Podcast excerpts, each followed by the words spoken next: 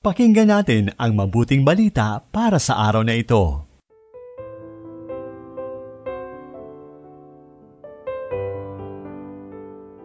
Isang mapagpalang araw, mga kapanalig.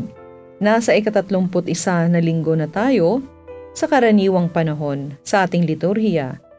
Ako po si Sister Ameline Paglinawan ng Daughters of Saint Paul. Dakilain natin ang Diyos sa pagkakaloob sa atin ng panibagong pagkakataon upang mapapurihan siya sa ating buhay. Pasalamatan natin siya sa isang linggong nagdaan, lalo na sa mga biyaya at pagpapalang patuloy niyang ipinagkakaloob sa atin. Atin ang pakinggan ang mabuting balita sa araw na ito. Ang pagpapatuloy sa bahay ni Zacchaeus kay Jesus. Ayon kay San Lucas, Kabanata labing siyam, talata isa hanggang sampu.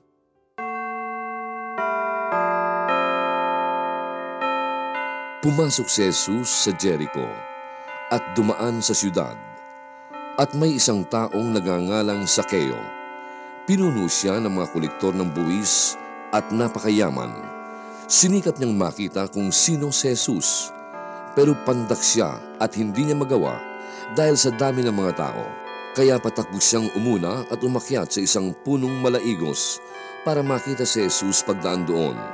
Pagdating ni Jesus sa lugar na iyon, tumingala siya at sinabi sa kanya, "Zacchaeus, bumaba ka agad.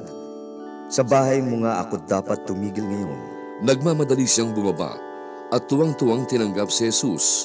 Inireklamo naman sa isa't isa ng lahat ng nakakita rito, "Sa bahay ng isang lalaking makasalanan siya nakituloy."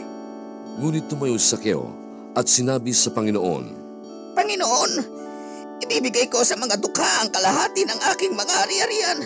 At kung may nadaya ko, apat na beses ko siyang babayaran." At sinabi sa kanya ni Jesus, "Dumating ngayon ang kaligtasan sa sambayang ito, dahil anak nga ni Abraham ang taong ito. At dumating ang anak ng tao para hanapin at iligtas ang nawawala." Ang kwento ni Zacchaeus, kwento ng pagtatagpo ng kalooban ng Diyos at ng tao. Samantalang hindi kailangan ng Diyos ang tao, iginagalang naman niya ang kalayaan nito na pumili ng tatahaking landas.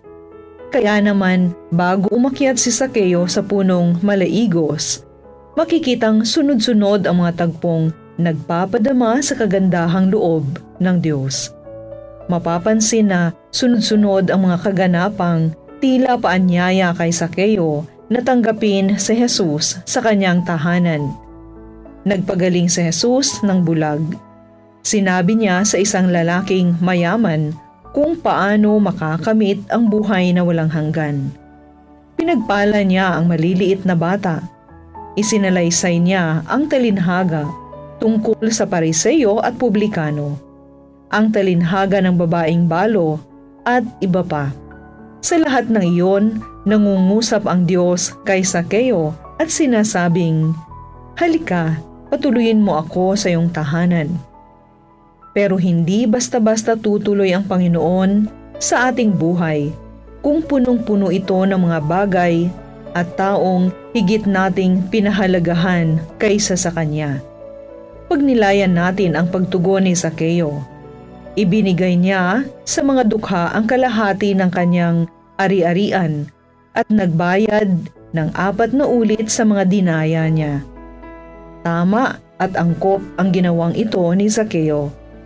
Mga kapanalig, kailangan ding iwanan ang anumang bagay o relasyon na umaagaw ng ating atensyon mula sa Diyos. Paraan ito para magkaroon ng puwang ang Panginoon sa buhay mo. Panginoon, tulungan mo po akong maging malaya sa mga bagay na nagiging hadlang upang ika'y patuloyin sa aking buhay, at magtiwala sa iyong mapagkalinga at mapagpatawad na pagmamahal. Amen. Mahal na Ina ng Santo Rosario, ipanalangin mo kami.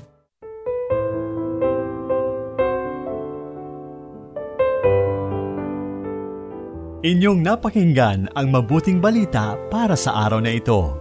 Hatid sa inyo ng Paulines Radio.